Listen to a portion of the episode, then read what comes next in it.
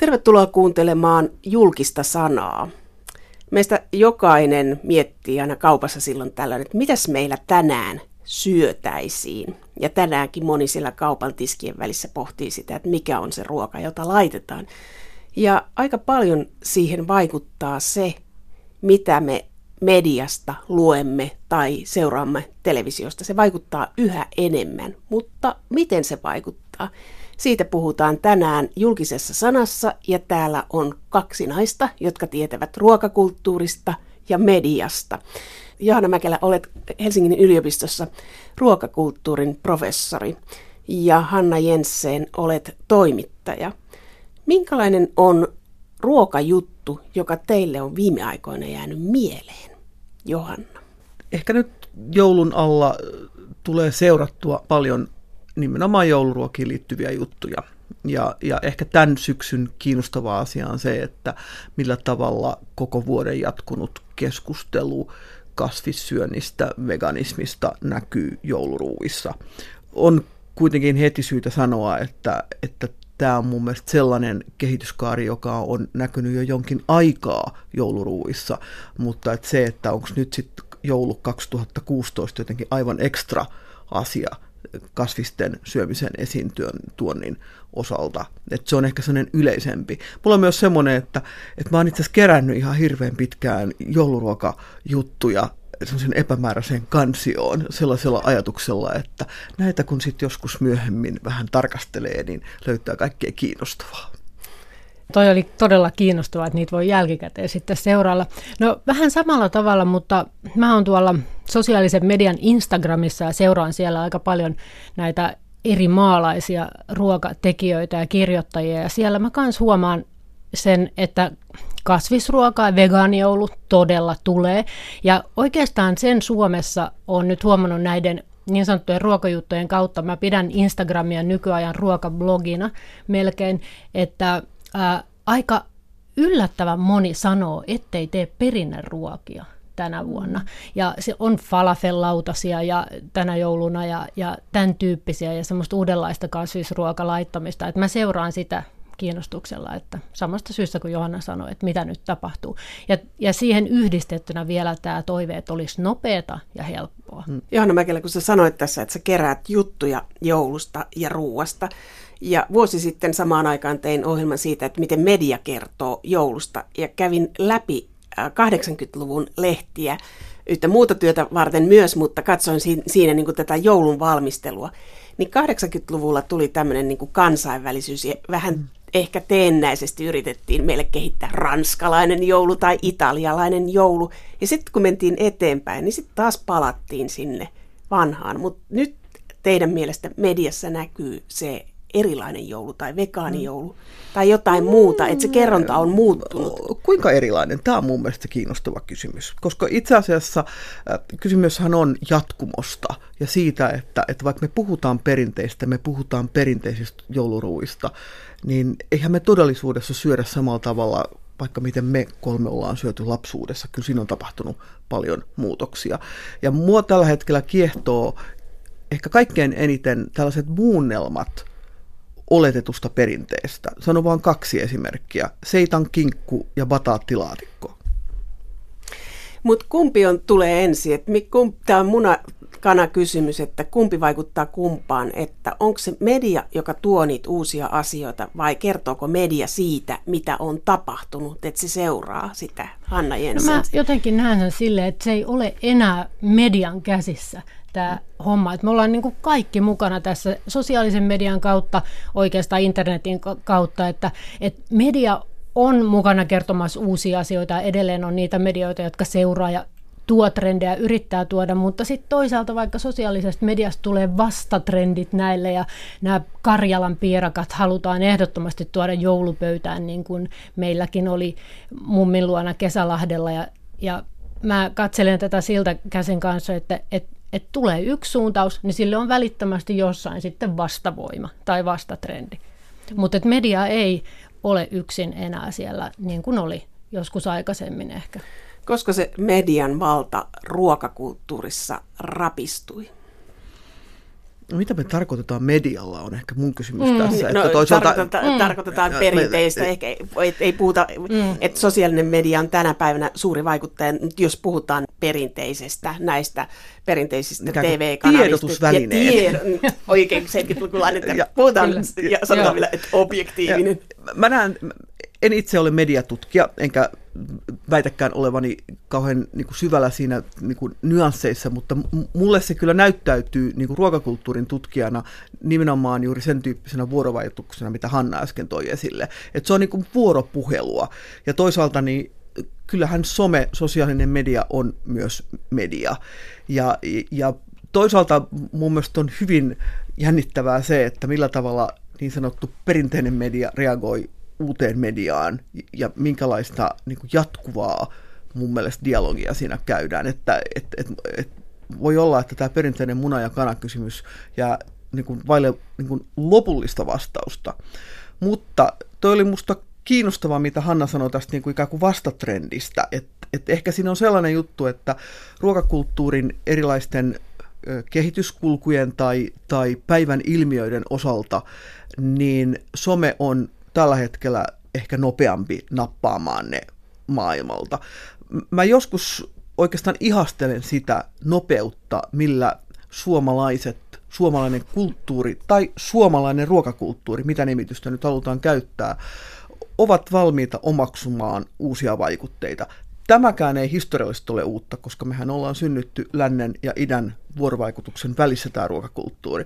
Mutta se, että et, et mäkin yleensä puhun yksikössä suomalaisesta ruokakulttuurista, olisi oikeastaan asiallista puhua suomalaisista ruokakulttuureista. Mulla on tästä yksi esimerkki siitä, miten niin kuin sosiaalinen media kulkee edellä tätä tiedotusvälinen rintamaa. ruokakuvat oli aika stilisoituja ja kauniita ja semmoisia niin eivät näyttäneet ihmisiä niin paljon, mutta sosiaalisen median kautta tuli se, että näytettiin kuvissa ihmisiä syömässä, laittamassa ruokaa suuhun. Ja, me, ja perinteinen media, siis tiedotusvälineet, ei juuri ollut tehnyt sitä. Se, se oli, sitä oli pidetty niin kuin jotenkin brutaalina tai haukkaamassa sandwicheja tai hampurilaista, että sitä ei näytetä, kunnes some teki sen ja nyt se sama kuva on sitten kaikkialla. Jos ajattelee sitä niin kuin sanotaan vaikka 30 vuotta sitten, niin kyllä siellä oli ruokajutuissa oli aika semmoinen valistuksellinen ote, joka oli sieltä niin vanhan kotilieden perua ja sitä, että ruokajuttuja oli ensinnäkin aika vähän, ja nyt niitä on paljon enemmän, mutta siinä oli semmoinen ylhäältä alas, että me kerromme, kuinka teidän tulee laittaa. Ja ne ruokajutut oli suunnattu naisille kyllä musta iso kaari on selvästi valistuksesta viihteeseen. Ja, ja varmaan nyt vielä enemmän se, että se, se, se korostuu se viihde, niin siihen yhdistyy myös tällainen niin kuin osallisuus ja myöskin ehkä oikeus tehdä erilaisia omanlaisia tulkintoja. Ja tähän toki kuuluu myöskin, jos nyt sitten on käytetään varmaan kaikkein tunnetumpaa esimerkkiä, niin, niin varsinkin niin kuin, niin kuin ravitsemuksen tai, tai, tai ravitsemukseen liittyvän tiedon osaltahan selvästi elämme sellaisia aikoja, jossa suorastaan haastetaan sellaista perinteistä asiantuntijatietoa, jota juuri mainitsemasi valistus pyrki ikään kuin levittämään koko Suomen kansalle. Et se on oikeastaan aika dramaattinen muutos se, että mikä tällä saralla on, on tapahtunut. Ja se voi myös olla merkki sellaisesta yleisestä niin kuin yhtenäiskulttuurin muuttumisesta vähintäänkin. No mistä ne ideat ruokaa tulee? Mistä se media haalii ne? No yksi tällainen aika niin kuin hieno ö, viimeaikainen ideapankki on ö, sesonkiajattelu, joka on tullut niin kuin varmaan viimeisen kahden vuoden aikana niin kuin voimallisesti ja viimeisen vuoden aikana voimallisesti, että mikä on nyt, mitkä raaka-aineet ovat niitä, joista nyt kannattaisi tehdä, niin se on ihan aika iso, isokin lähde. Tässä niin kuin kausiajattelussa, niin sehän on vähän sellaista, joka on aikaisemmin ollut mm. oikeastaan välttämättömyys, koska me ollaan eletty erilaisessa elintarviketaloudessa. Me emme ole olleet samalla tavalla mm. osa globaalia elintarviketaloutta kuin me nyt olemme, niin, niin tämä ehkä asioiden niin kuin kierrätys ja, ja, ja uudelleen tulkinta on mun mielestä myös mm. semmoinen seikka, joka tulee aika paljon esiin. Ja tämä mun mielestä tarkoittaa juuri aika luovaa suhdetta meidän ruokaperinteeseen. Et se ei ole enää kysymys siitä, että, että 80-luvulla oli ehkä enemmän niin kuin vallalla semmoinen ajatus, että etsitään jotakin aitoa alkuperäistä suomalaista perinneruokaa. Ää, nyt ehkä ne samat ruokalajit, jotka silloinkin olivat esillä, ovat ihan tuttuja kaikille, mutta niistä tehdään tällainen vuoden 2016 tuunattu versio. Mm-hmm. Ja mä itse ajattelen niin, että tämä on juuri yksi osoitus siitä, että suomalaisella ruokakulttuurilla on sanansa sanottomana myös tämän päivän syömiseen. No mitä te sanotte tästä ilmiöstä, että, että jos ajattelee meidän lapsuudessa, niin nämä kotimaiset äh, juurekset, että ne oli vähän sellaista, että punajuuri ja porkkana, joo, kyllä niitä käytettiin, mutta onks pakko, oli vähän tämmöinen niin kuin kouluaikana. Mutta tänä päivänä ne on erittäin suuressa suosiossa. Mikä tämä ilmiö on, Johanna Mäkelä, sä oot ruokakulttuurin professori. Onko muualla tämmöinen samanlainen, että kotimaiset raaka-aineet kunniaan ja juurekset ja yksinkertaiset asiat?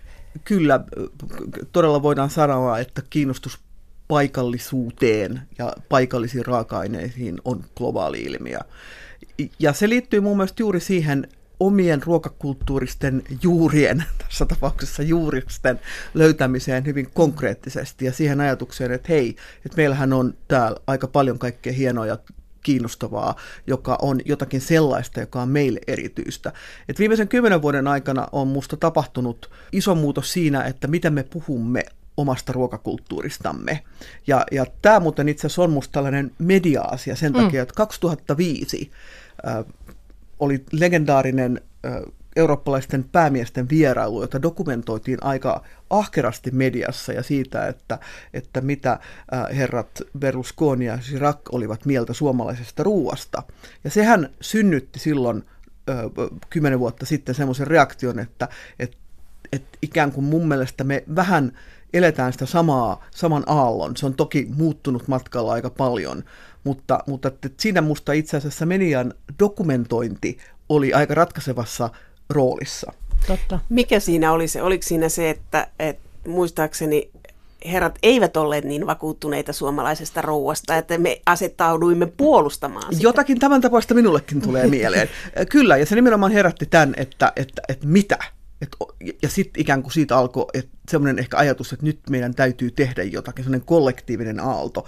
Se on saanut monenlaisia muotoja, enkä tietenkään väitä, että se olisi ainoa tekijä, mutta se on ehkä sellainen kohta, joka voidaan niin kuin median kautta niin kuin dokumentoida, että silloin tapahtui mm. jotakin, joka sai aikaan reaktion, joka oli juuri se, että lähdettiin miettimään sitä, että, että mikä sitten onkaan hyvää suomalaisessa ruokakulttuurissa tai suomalaisissa raaka-aineissa. Ja näistä raaka-aineista vielä se, että kun tästä niin kuin sosiaalisesta mediasta ja ruoasta on tullut yhteinen kieli ja kansainvälinen kieli, niin ainakin uusi sukupolvi opettelee tekemään niistä vielä uudella tavalla ja uusilla tavoilla ruokaa niistä samoista raaka-aineista, että että siinä mielessä niin kuin yhdestä porkkanasta tehdään jo varmaan aika monenlaisia tänä päivänä verrattuna siihen, että mitä äidit ja isoäidit on tehnyt mielestäni juuri se iso muutos on ollut ehkä myös mediapuheessa sen kautta, että jos aikaisemmin oli aika paljon tunnistettavaa myös tällainen, että meillä mitään ruokakulttuuria ole, niin, niin nyt pikemminkin raportoidaan mieluummin siitä, että mitä jännittävää on. Ja, ja sitten tietenkin tämä, tämä aivan klassinen kysymys siitä, että mitä meidän ulkomaalaiset vieraamme ovat olleet mieltä erilaisista ilmiöistä. Ja onhan semmoista kiinnostavaa, että ravintolapäivän kaltaiset ilmiöt ovat kyllä saaneet aika paljon huomiota. Ja, ja, ja mua myös ö, aika paljon inspiroi se ajatus, että itse asiassa nyt on asioita, jotka liittyy yhteisöllisyyteen jotka mun mielestä oli tässä niin kuin myöskin, niin kuin miten Instagramissa, Joo. mitä Hanna sanoi, että miten Instagramissa dokumentoidaan asioita.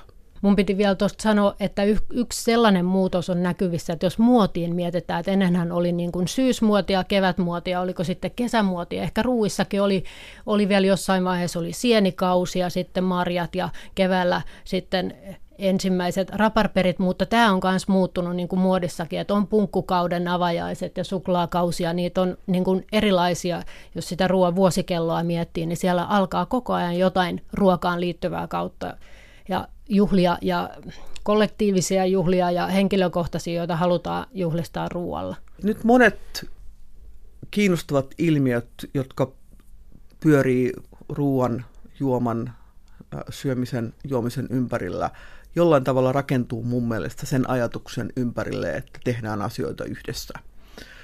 Se varmastikin on osittain asia, joka liittyy siihen, että, että me ollaan kuitenkin niin kuin viimeiset vuosikymmenet niin kuin e-, eläneet sellaisissa yhteisöissä, jossa, jossa vähitellen niin kuin tulee esille se, että, että perhe ja suku ei välttämättä ole se ainoa yhteisö, johon me kuulumme. Ja, ja, ja sen kautta, että jos me 2000-luvulla ollaan nähty aika paljon sellaisia sellaista niin kuin liikehdintää, joka on korostanut ihmisten syömisen yksilöllistymistä. Ja totta kai me nähdään se sama niin erikoistuminen siinä, että meillä on nykyisin huomattava määrä erilaisia ruokavalioita, joita ihmiset yksilöinä haluavat noudattaa ja voivat myös noudattaa.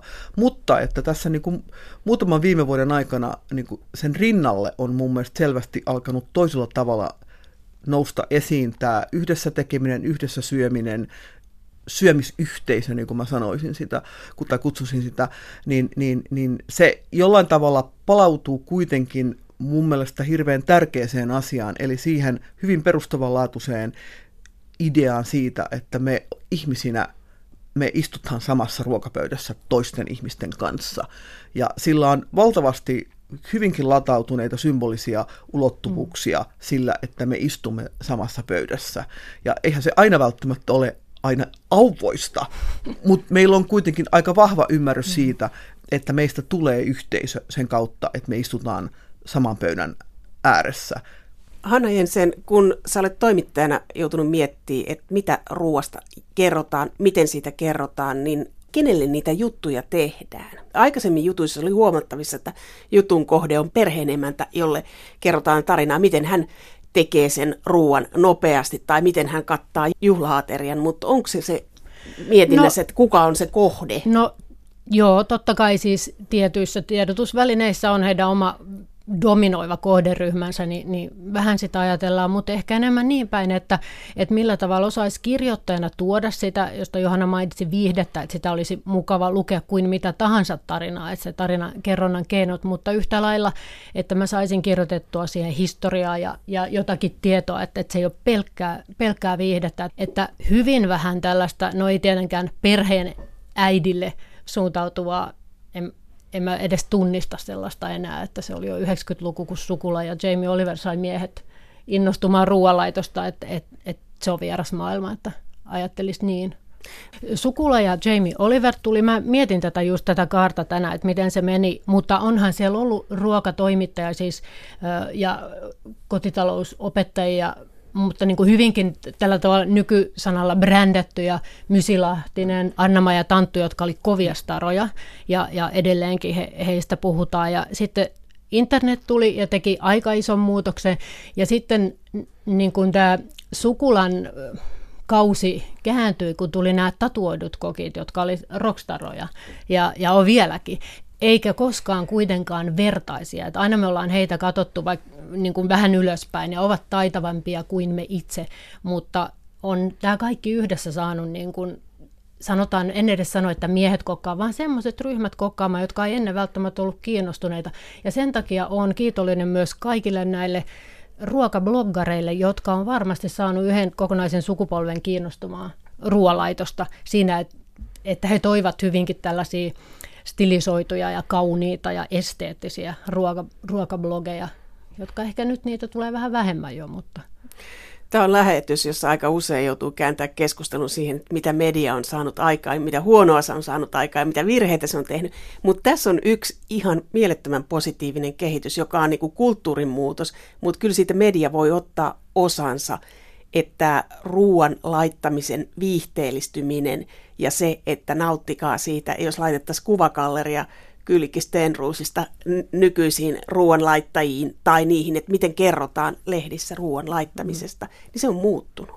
On, mutta toisaalta niin on myös yhteiskunta sen ympärillä muuttunut. Ja mun mielestä myös nämä muutokset kuvastaa sitä, että esimerkiksi meillä ei enää ole sellainen tilanne, että, että kaikkien, olivat he sitten naisia tai miehiä, niin kuin pitäisi osata laittaa ruokaa. Ja tämä on tietenkin mahdollistanut sen, että, että, että ruoka voi olla harrastus, ja se joissakin tapauksissa tarkoittaa myöskin sitä, että ihmiset aktiivisesti hakee median avulla ja, ja mediasta ikään kuin lisätietoa siihen omaan harrastukseensa.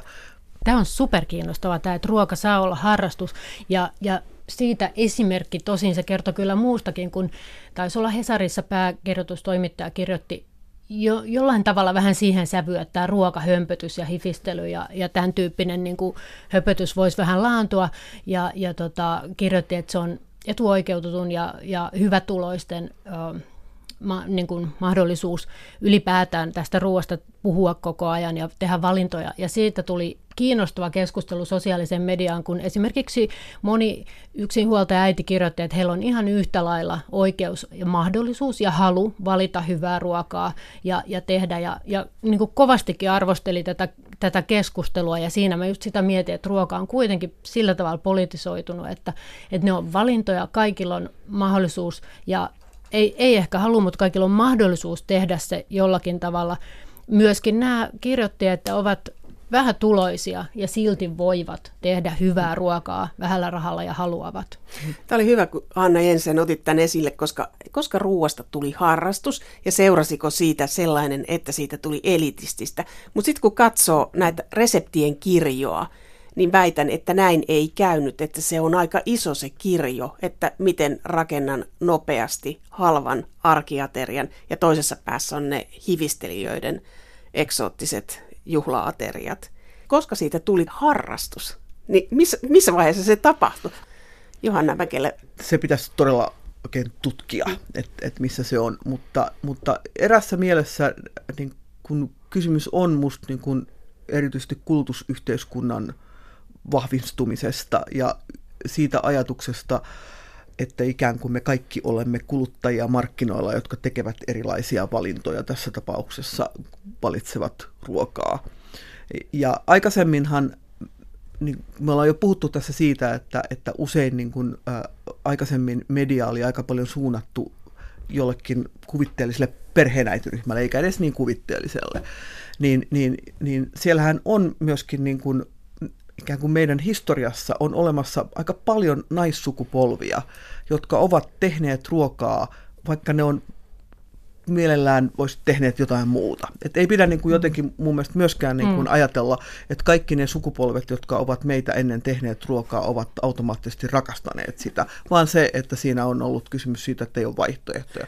Siellä on myös todella paljon ihmisiä ja naisia, jotka ovat rakastaneet sitä ja siitä niin kuin rakkaudesta ollaan pääs, niin kuin päästy nauttimaan.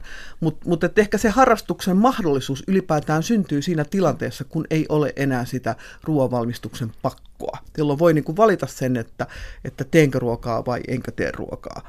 Ja äh, ruoan harrastuksena olemisen niin kuin, tuomitseminen elitismiksi on mun mielestä vähän kapeakatseista, koska, koska siinä on niin valtava kirjo sitä ja myös niin kuin aika valtava määrä niin kuin erityyppistä suhtautumista ruokaan, erilaista osaamista, erilaista, niin kuin, jos, jos yksi haluaa kokeilla niin kuin molekyyligastronomiaa keittiössään ja toinen mm. haluaa niin kuin, opetella niin kuin, nypyttämään täydellisiä, rypyt, niin kuin, apua, nyt menee ole väärät sanat sekaisin, tekemään täydellisiä Karjalan piirakoita, niin ne on mun mielestä niin kuin, saman asian niin kuin eri puolia siinä. Ja, ja, ja sitten toisaalta tämä valistuksesta viihteeseen, niin, niin, niin eihän se ole niin, että nykyisin oltaisiin vain viihteen puolella. Että kyllä mä uskoisin, että, että ruokajournalismi itse asiassa määrätietoisesti usein yhä edelleen pitää sisällään sen ajatuksen, vaikka sitä ääneen sanottaisikaan, niin mm. valistuksesta, tai vähintäänkin tiedon jakamisesta. Ja, ja, ja sen takiahan se on myös niin kuin kiinnostavaa, että me lukijoina tai, tai, tai äh, niin kuin katselijoina tai kuulijoina opitaan jotain uutta. Esimerkiksi nyt, että miten käytät kaikki ruhon osat, jota maailmalla ja varmasti Suomessakin on käytetty. Ehkä on ollut joku jokin sukupolvi tässä, joka olisi sitä niin aktiivisesti tehnyt, mutta se on hyvä esimerkki siitä, että meitä opetetaan nyt käyttää niitä ruhon osia. Joo, tai ei. kotimaista kalaa. Viikonloppuna mm. söin haukimakkaraa, jota nuoret opiskelijat olivat tehneet ja myivät vaunussa kaupungilla mm. markkinoilla. Ja se oli aika hienoa, että tämä, tämä ruokakulttuuri kehittyy näin. Mutta sitten yksi asia on, joka tuntuu olevan pikkusen sellainen arka ruokajournalismissa. Eineksistä puhutaan aika vähän. Musta tuntuu, että ravitsemusterapeutit tai osa heistä on niin ryhtynyt puolustaa tätä, tätä einespuolta, että Hanna Partanen taisi siitä kirjoittaa ja siitä pienessä jossakin someryhmässä syntyy aina sitten myrskyvesilasissa, mutta, mutta tota, mun käsitys on se, että, että oikeastaan einekset menee siinä niin kuin jossain määrin ihan pehmeästi sivussa. Mikä sun näkemys on tässä? Mun mielestä on itse asiassa aika fantastista se, että meillä on tiettyihin vuotuisjuhliin liittyviä eineksiä. Kyllä. Et, et, et, sanon vain kaksi sanaa, laatikot, mämmi. Ja juhannuksena ja, makkara. Ja, kyllä, mutta, mutta et, et se, että me aja, niin kun, tietyllä tavalla meillä on tiettyjä asioita meidän ruokakulttuurissa, joita me koetaan hyvin tärkeiksi meille, esimerkiksi joulunlaatikot. Ja, ja, ja, ja, mutta sitten kuitenkin ollaan sitä mieltä, että mä en ole ihan varma, että haluuks mä, jaksoks mä, ehdiks mä, osaaks mä tehdä ne. Niin sitten ne voidaan ostaa valmiina ja sitten niitä voidaan hieman tuunailla tai sitten ei. Niin, niin jollain tavalla mun mielestä olisi niin kuin hyvä miettiä sitä, että, että, että kyllä Eineksillä on sellainen rooli, että ne myös ylläpitävät tiettyä suomalaisen ruokakulttuurin jatkumoa. Että tässähän helposti tulee semmoinen tietty niin kuin moraalinen pohdinta siitä, että mitä pitäisi tehdä itse ja mitä ei enää tarvitse tehdä itse. Ja, ja koska ruoka on poliittista ja se on myös henkilökohtaista, niin siitä usein tulee todella moniulotteinen ja monimutkainen vyyhti hyvin erilaisia asioita, jotka kiteytyvät siihen, voisiko sanoa tässä yhteydessä samaan soppaan. Joo, mutta tämä massaruokailu ja einekset on se, jota media aika vähän käyttää. Ja massaruokailulla mä tarkoitan työpaikkaruokailu, suurkeittiöt. ja suurkeittiöt, niin se on sellainen, että siitä puhutaan vähän tai sitten siitä puhutaan sellaisessa sävyssä, että, niin, että se on niin kuin pakollinen. Mutta mm. aika monilla työpaikoilla on erittäin hyvä työmaaruokailu. Niin, mm. niin t- tavallaan tämä ruoka, tätä ruokakulttuuria ei ole olemassa, mm. vaikka se on meillä ehkä Joo. maailman huippua. Mut ruokapalvelut, joukkoruokailut, su, niin kuin, tota, niin, siis toisaalta se, siitä voisi ajatella, että se on myös niin kuin, ö, osittain ihan suomalaisen hyvinvointivaltion käyntikortti. Silloin mä viittaan mm. siihen, että, että meillä on vuodesta 1948 ollut lakisäätöinen maksuton kouluruokailu perusopetuksessa oleville lapsille. Toisaalta myöskin niin kuin se ajatus siitä, että meillä on niin kuin työaikaista ateriointia, liittyy mun mielestä aika perustavalaatusti siihen ajatukseen, että, että, että ihmisten hyvinvoinnista täytyy pitää huolta. Ja, ja periaatteessa siinähän on paljon erilaisia niin kuin mahdollisuuksia. Ja, ja niin, se on musta, mä oon aina niin kuin miettinyt sitä, että, että, miksi ihmisten pitäisi osata tehdä ruokaa ja nyt pitäisi olla ihan tietoisesti valittu, että, että pitääkö meidän kaikkien osata tehdä ruokaa. No mun vastaus siihen on, että, että ei sitä kyllä haittaakaan ole. Ja mä sanoisin, että, että eräänlaiset kansalaistaitojen kokoelmaan kuuluisi kyllä perusruoan valmistus taidot, mutta silloin mä myös ajattelen sitä, että, että, että jos mä ymmärrän jotakin ruoan valmistuksesta, niin silloin mä voin myös olla esimerkiksi ravintolassa vaativa asiakas, joka mm. niin kuin pystyy niin kuin arvioimaan sitä, että onko tämä nyt tolkullista vai eikö tämä ole tolkullista. Samalla tavalla, jos mä ymmärrän jotakin äh, vaatteiden tekemisestä, niin mä voin käydä nykimässä erilaisia saumoja ja arvioida, että onko tämä niin ok. Ja, ja siinä mielessä mä näen sen kyllä semmoisena niin osana tämmöistä niin kuin, niin kuin perustaitojen niin kuin settiä, mutta se ei vielä tarkoita sitä, että mä ajattelisin, että joka ikisen pitää alkaa aamulla keittää kasvista ja lihalientä, että se on illalla valmis. Hanna Jensen, kun sä olet äh, journalisti, joka tekee ruokajuttuja ja olet miettinyt niitä, niin onko se näkökulma niin, että, että mahdollisimman monen pitäisi tehdä itse tai osata tehdä ruokaa? No ei ole kyllä niin tuollaista lähtöajatusta, että kun kirjoittamaan ryhtyy, että, että nyt olisi tämmöinen niin missio, että, että jokaisen, esimerkiksi Tuomas Embuske sanoo hyvin usein eri haastatteluissa, jossa hän on, että kodin niin kuin ehdottomasti turhin huone on keittiö, mutta kun hänellä on lapsi vai onko lapsia, niin se on se on siellä oltava. Mutta enemmän mä ajattelisin niin, että jos ne onnistuu hyvin ne, ne kirjoitukset tai videot tai mitä tekeekin, niin se on, se on kerta kaikkiaan niin kiinnostavaa ja innostavaa, että se ihminen saattaisi sitten niin kuin kuitenkin ryhtyä kokeilemaan. Mutta keskustelin tästä aiheesta Gloria Ruoka Viinin päätoimittaja Sanna Maskulinin kanssa ja hän sanoi kiinnostavan asian, että, että, että näyttäisi olevan niin, että nythän ihmiset on sellaisia, että on niin kuin erilaisia ruokavalioita ja tyylejä eri päivinä. Että se jopa vaihtelee niin kuin viikossa, että perjantaisin saattaa olla Eines moodi ja Eines ihminen ja lauantaina tekee sitten toisella tavalla. Itse luulin aikaisemmin, että lauantaina ja sunnuntaina suomalaiset ryhtyvät tekemään monimutkaisia, pitkiä, ihania ruokia, mutta yhden tutkimuksen mukaan niin lähinnä uuniruokia. Että on siinä niin kuin aina muitakin asioita sen ruoanlaiton kanssa kilpailemassa, että, että mä oon kyllä itse sitä mieltä, että, että ei ne sitten niin kuin mukanaolo siinä viikkopaletissa on todellakin aivan jees. Johanna, sä olet käyttänyt tässä useamman kerran sanaa, että ruoka on poliittista. Sillä on vaikutus ympäristöön, terveyteen, sillä on vaikutus siihen, miten maa voi, tehdäänkö lähiruokaa, ostetaanko tuontiruokaa. E- eli siinä on monta poliittista vaikutusta. Mutta onko tämä ruoan poliittinen puoli ollut tällä tavalla esillä aikaisemmin?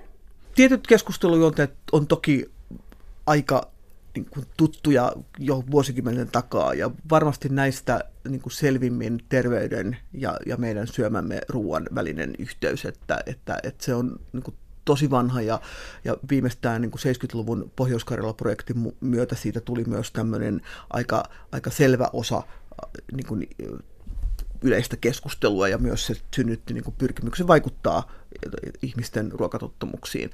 Mutta toisaalta niin kuin tähän koko ajan tulee niin kuin lisää kierroksia siihen, että et, et mitä, mi, mihin kaikkeen me ajatellaan ruoan liittyvän. Siitä esimerkiksi osoituksena on se, että, että Suomessakin nykyisin puhutaan ruokapolitiikasta ja ajatellaan, mm. että se muodostaa niin kuin tämmöisen laajemman kokonaisuuden, eikä esimerkiksi elintarvikepolitiikkaa tai maatalouspolitiikkaa tai ravitsemuspolitiikkaa, vaan että ne, ne niin kuin muodostaa ison niin kuin poikkihorisontaalisen niin kuin kokonaisuuden. Ja sitten ihan viimeisimpänä niin se, että, että jos me otetaan tosissaan Pariisin ilmastosopimus, niin, niin sitten tähän niin palettiin tulee vielä kysymykset kestävyydestä ja kuinka kestävää meidän ruoan tuotanto ja kulutus ovat. Ja silloin, jos mä sanon, että ruoka on niin poliittista, niin, niin siinä toisaalta tulee niin useita ulottuvuuksia, että siinä tulee se ulottuvuus, että mitä ikään kuin yksilöt – kuluttajina tai kansalaisina tekevät. Mutta se on tietenkin toki myös politiikan teon niin kuin laajempien kokonaisuuksien rakenteiden asia. Hanna Jensen toimittajana, niin onko tullut sellaisia tilanteita, että jostakin ruuasta ei voisi puhua tai pitäisi miettiä, että mikä se vastaanotto on? Että onko eri aikoina ollut ruokia, joista keskustelu on No niin, niin tietysti rasva on aina, niin. rasva ja sokeri on, on sellaisia. listat. Niin. Ja ne vaihtelee koko ajan. Mä just tänään mietin, että olisiko nyt ihan tämän hetken mustan lista joissakin piireissä maitotuotteet. Että nyt pitäisi jollain tavalla välttää maitotuotteita enemmän kuin viime vuonna. Ja sitten se niin kuin menee eteenpäin. Se ehkä liittyy sellaiseenkin ajatukseen, että voisin, tai veikkaisin, että iso osa tai suurempi osa ihmisistä ajattelee, että ruoka on myös lääkettä. Et, et, ja varsinkin mitä vanhemmaksi tullaan, niin viimeistään ymmärrämme, että tämä on se temppeli, jota tässä nyt hoidamme. Ja sitten se tulee usein niin kuin yksittäisen ruoan ostajan kannalta aika hankalaksi, kun yrittää miettiä, että mitä ne on eettiset valinnat ja vastuulliset valinnat ja lähivalinnat. Otetaan esimerkiksi vaikka mantelimaito, jos nyt sitten välttäisi maitotuotteita ja, ja haluaisikin juoda mantelimaitoa, niin just luin viikonloppuna vuoden vanha artikkelin Guardianista, että mantelimaito olisi tiettyjen ravitsemuksellisten käsitysten mukaan erittäin hyvä yksilölle, mutta erittäin huono planeetalle. Ja sitten se, siinä kerrottiin Kalifornian näiden manteliviljelmien sitten vedenkulutuksesta ja muusta. Ja se oli hyvä esimerkki siitä, että se ruoan ostaja kotona nostaa kädet ylös, että mitä mä teen. Olet sitä, mitä syöt, ja olet myös sitä, mitä et syö. Että ne on mm. osittain myös näyttöarvoa, tässä ajassa tietyissä piireissä. Mä koko ajan korostan, että nämä saattaa olla niin kuin semmoisten tiettyjen pienempien piirien, ja sitten on paljon ihmisiä, jotka, jotka eivät niin ajattele, mutta, mutta yhtä lailla se, mitä ei valitse, on niin kuin osa itseä ja osa identiteettiä, jotka, jonka osa ihmisistä haluaa sitten kertoa ulospäin. Medialla on tässä semmoinen niin kuin vielä enemmän niin kuin mahdollisuuden paikka musta käyttämättä mm. Suomessa, joka on ehkä se, mihin sä äsken Hanna mm. viittasit tällä tarinalla niin kuin mantelimaidon mm. globaaleista vaikutuksista, että, että sen sijaan, että, että, että keskitytään joidenkin tiettyjen niin kuin ilmiöiden esiin tuomiseen, niin, niin voisi olla myös niin kuin ehkä tilaa tämmöiselle, voisiko sanoa tutkivalle mm. ruokajournalismille, jolla mä ehkä tarkoitan just sellaista laaja-alausta, ehkä ruokajärjestelmän koko näkökulmasta tehtävää niin kuin taustoitusta. Itse siis siellä kentällä olevana toimittajana on samaa mieltä, että tuota tutkivaa ruokajournalismia saisi olla paljon enemmän. Ja sitä kaipaisi, kaipaisi enemmän just tästä näkökulmasta. Olen samaa mieltä. Mutta sitten tämä uhkakuvien luominen, niin se on osa tällaista ruuasta kertomista.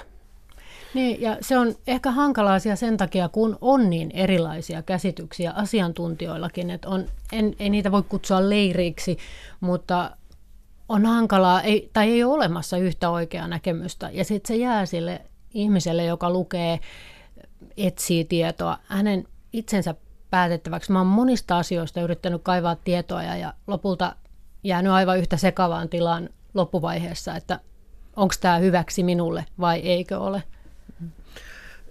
Aikamme edellyttää todella vahvasti kriittistä medialukutaitoa ja se edellyttää mm. myöskin Lähdekriittisyyttä. Ruo- kyllä, ja myös niin kuin, ruokalukutaitoa tai niin kuin nykyisin sanomme ruokatajua. Mutta sitten samalla niin onhan niin kuin median pakko kertoa erilaisista asioista. Otetaan vaikka konkreetti esimerkki mm. muutaman vuoden takaa, niin sanottu hevoslihaskandaali, jossa tuli yllättävän monia erilaisia asioita, mutta ehkä se kuitenkin ydinkysymys oli se, että, että, me keskusteltiin silloin luottamuksesta. Me keskusteltiin silloin juuri luottamuksesta globaaliin ruokajärjestelmään. Siinä tuli sitten myös kyllä sivutuotteena paljon kiinnostavaa puhetta siitä, että mikä on soveliasta ruokaa ja mikä ei ole soveliasta ruokaa ja mitä me haluamme syödä ja mitä emme. Mutta se on aika hyvä esimerkki sellaisesta, jossa ehkä sitten kuitenkin tulee esille median raportoinnin kautta asia, jota ihmiset eivät ole mm. ajatelleet, joka siltikin on niin perustavanlaatuinen, että, että sitä on syytä ajatella. Ruokapuhe mediassa on myös tieteellistynyt, ja se ei aina ole niin tieteellistä, miltä se näyttää.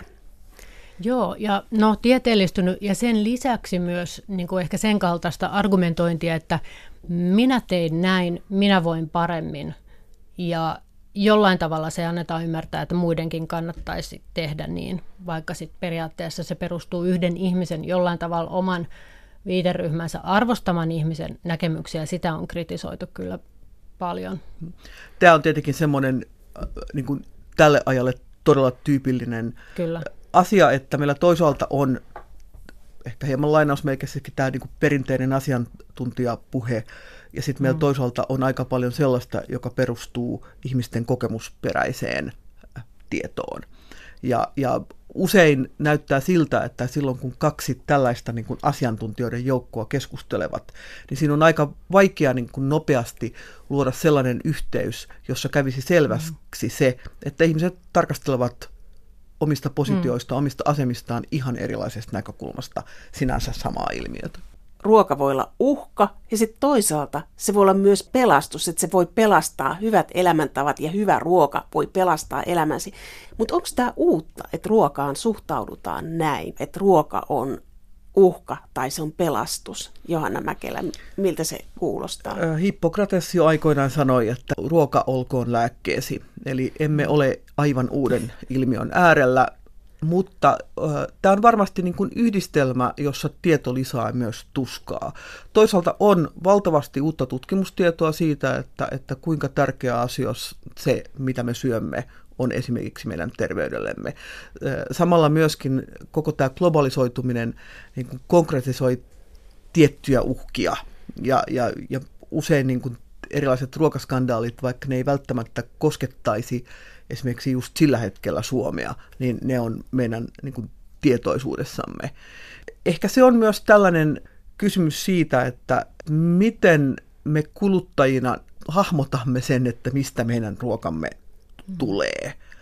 Ja, ja, ja, ja se on usein aika vaativaa, että et jos oikeasti haluaisi selvittää joka ikisestä päivittäisen ruokakorinsa ostoksesta, että mistä tämä on tullut ja miten tämä oikein on tuotettu ja kannattaako tätä syödä vai eikö, niin, niin mehän istuttaisiin miettimässä sen ruokakorin äärellä niin kuin koko päivän. Tähänkö perustuu se, Johanna Mäkelä, että lähiruuasta on tullut suosittua? Me halutaan tietää, mistä se ruoka on.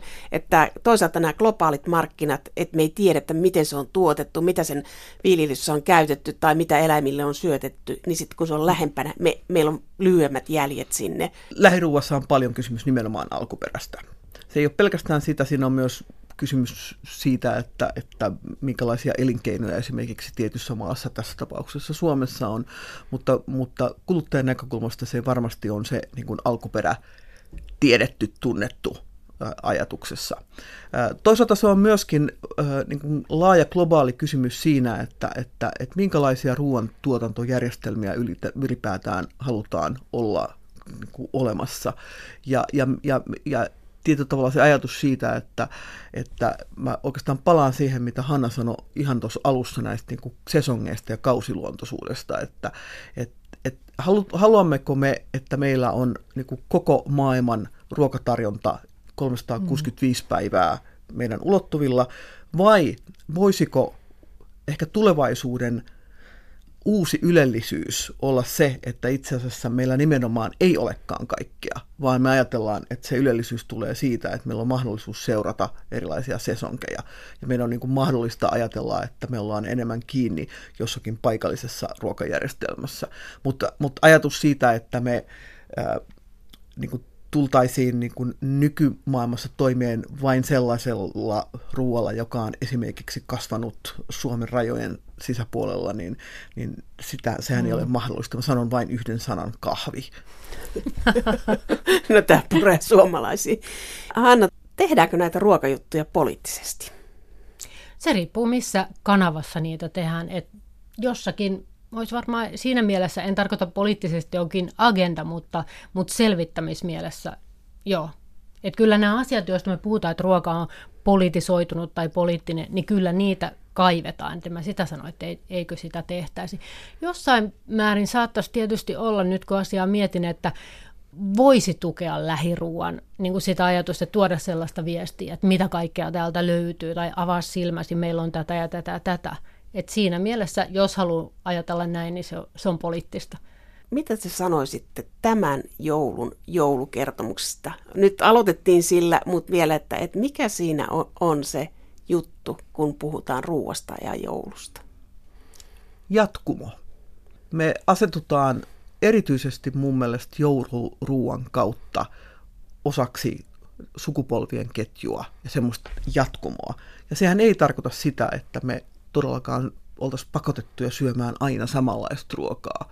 Jollain tavalla siinä on mun mielestä se niin kuin hieno niin kuin ajatus niin kuin sukupolvien ketjusta niin kuin kauhan varressa, isuäinin sillit ja tämä on se ruoka, mitä isä aina teki jouluna.